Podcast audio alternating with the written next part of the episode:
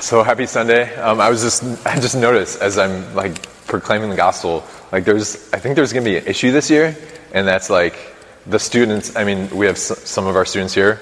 Welcome back, kind of, but like school hasn't started yet, and just seeing how like the church is getting full, and like the students are even back, so it just pumps me up.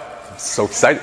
Um, and I don't know, the gospel today really, uh, I don't know, spoke to me um, in this, this spirit of like being able to receive from the Lord and, and to give. And what came to mind was uh, I don't know if you know Cardinal Francis George. He was he's the cardinal before our current cardinal. Um, just a great dude, like a just kind of like a bro, you know, an absolute mensch. Uh, I could go on. Becca's rolling her eyes at me. so he was an amazing, amazing cardinal, and what he had this phrase that went viral. Basically, he he said this one thing that went very viral because there was drama going on, as sometimes drama happens in the church, and it happened a, a long time ago, hundreds of years ago in the '90s. And this drama that happened was there was this. Uh, this phenomenon that was happening at some of the parishes here in Chicago where um, people who were Eucharistic ministers, you know, who, who give out Jesus, they were, um, they were taking Jesus from the altar, um, self communicating, which means that you receive Jesus just like on your own, and then they, they distribute Jesus, the Eucharist, to everyone.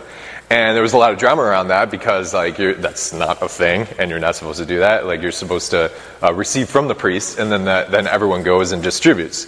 And Cardinal George was like, "Yeah, that can't happen anymore." And there was a lot of drama that happened in this, but uh, he said, and basically in front of the whole archdiocese, Cardinal George said, and it is remained famous to this day after being viral. He said, "You cannot give what you haven't received." Like this idea that you, you, we can't we can't give what we haven't received ourselves. Um, and it's really powerful especially for this gospel today where this man what does he do? He hoards. He he takes. Um, and this idea that it totally makes sense that he hoarded his his crops he hoarded his uh, you know money bitcoin whatever he hoarded and he hoarded it to himself and wanted to keep it for himself. I don't think that, I mean, this is just me, I don't think, reflecting on this, he ever um, lived a spirit of reception.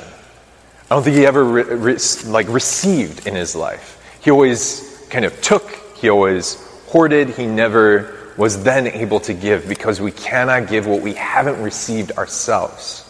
And so, to be able to see this in the context of Christ, especially on the cross, I think we can learn how to, as Christians, live this way because we're called to give, just as Christ gave everything of himself, but we first have to learn how to receive. And so, Jesus Christ receives everything from the Father, and then he's able to give. And we see this in the crucifixion, especially when Christ is on the cross, and what does he do? He continues to give. So much so that like everything is taken from him. His mother is taken from him. The apostles have left. He's, they are taken from him. Um, his whole life is about to be taken, and what does he do? He continues to give. Um, there's this beautiful moment in the Gospel of John where it, it, talks about the soldiers. I don't know if you remember this. The soldiers take his garment and they cast lots for it. They take even his clothes. Um, but what may not be known is that what um, they, they call it the seamless garment, a garment that wasn't, you know, produced, like manufactured in a way. It was always like um, created by hand. And, and this garment was called an ephod. An ephod was the undergarment of a Levite priest.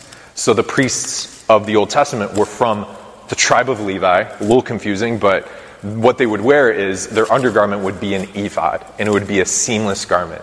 And so this garment Jesus wore because he was he is the eternal high priest. He is our priest. And so you can see him and imagine him wearing this. But then this garment is taken from him. And also one crazy thing about it was in the Old Testament tradition, this ephod, it was made by a specific particular person. It was made and created and gifted by the priest's mom. And so just imagining this seamless garment made by our, our Lady her, herself, made by Mary, given to her son, knowing that he is the eternal priest. And then Jesus from the cross, having everything taken away, even this garment that his mother made him, like almost like his priesthood is taken away from him. Um, and Jesus, what does he do? Even his garment is taken away from him. And what does he do next in John?